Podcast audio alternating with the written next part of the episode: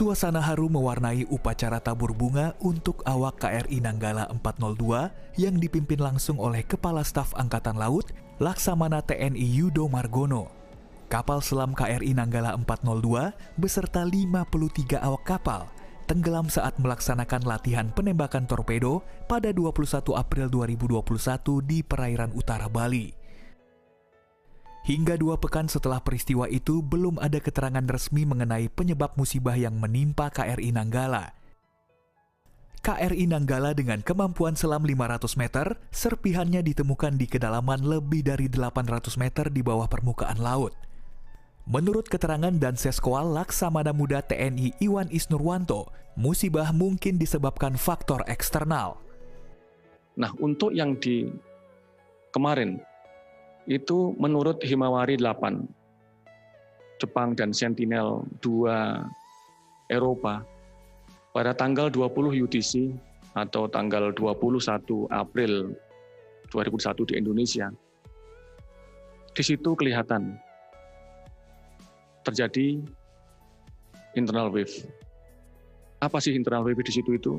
Kita tahu bahwanya di Selat Lombok, Selat Bali, itu menurut penelitian itu merupakan arus yang paling keras, paling cepat di seluruh dunia.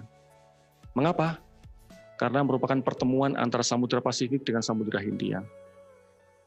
Selain itu, adanya perbedaan dasar laut yang sangat signifikan Arus bawah laut atau internal solitary wave adalah gelombang yang terbentuk dari arus pasang surut yang menabrak sil atau topografi tonjolan bawah laut.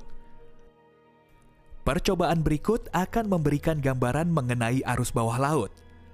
Menurut peneliti oceanografi Lembaga Ilmu Pengetahuan Indonesia, Adi Purwandana, arus bawah laut memiliki kekuatan yang besar meski tidak terasa di permukaan laut. Arus bawah laut yang bergerak ke atas dan ke bawah di Selat Lombok kecepatannya dapat mencapai 1 hingga 1,5 meter per detik. Sedangkan gerak horizontalnya mencapai 2 meter per detik. Tinggi arus bawah laut yang ekstrim dapat mencapai 150 hingga 200 meter. Jadi kalau misalkan ada objek pasif ya, objek pasif saya sebut objek pasif di kolom air kedalaman 200 dia bisa turun tambah lagi 200 jadi 400 meter. Kalau misalkan ada submarine yang fail engine-nya atau apa, mungkin dia akan bisa terpengaruh karena arus vertikal tadi yang sangat tinggi. Nah, pergerakan ke bawah ini kan juga tergantung dari berat jenis berat dari si si objek ini.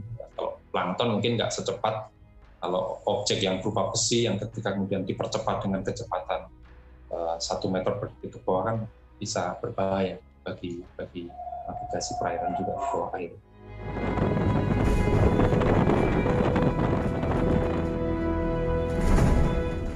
Di perairan Indonesia, arus bawah laut bisa terbentuk secara ekstrim di Selat Mindanao sebelah utara Pulau Sangihe, Selat Lombok, dan di Selat Ombai, Nusa Tenggara Timur.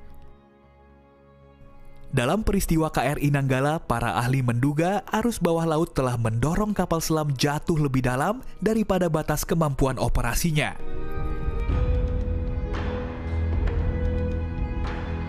Namun dugaan ini masih bersifat sementara. Keterangan mengenai penyebab kecelakaan masih menunggu hasil penyelidikan. Danang Wisanggeni, Lastonga Pebro, Jakarta.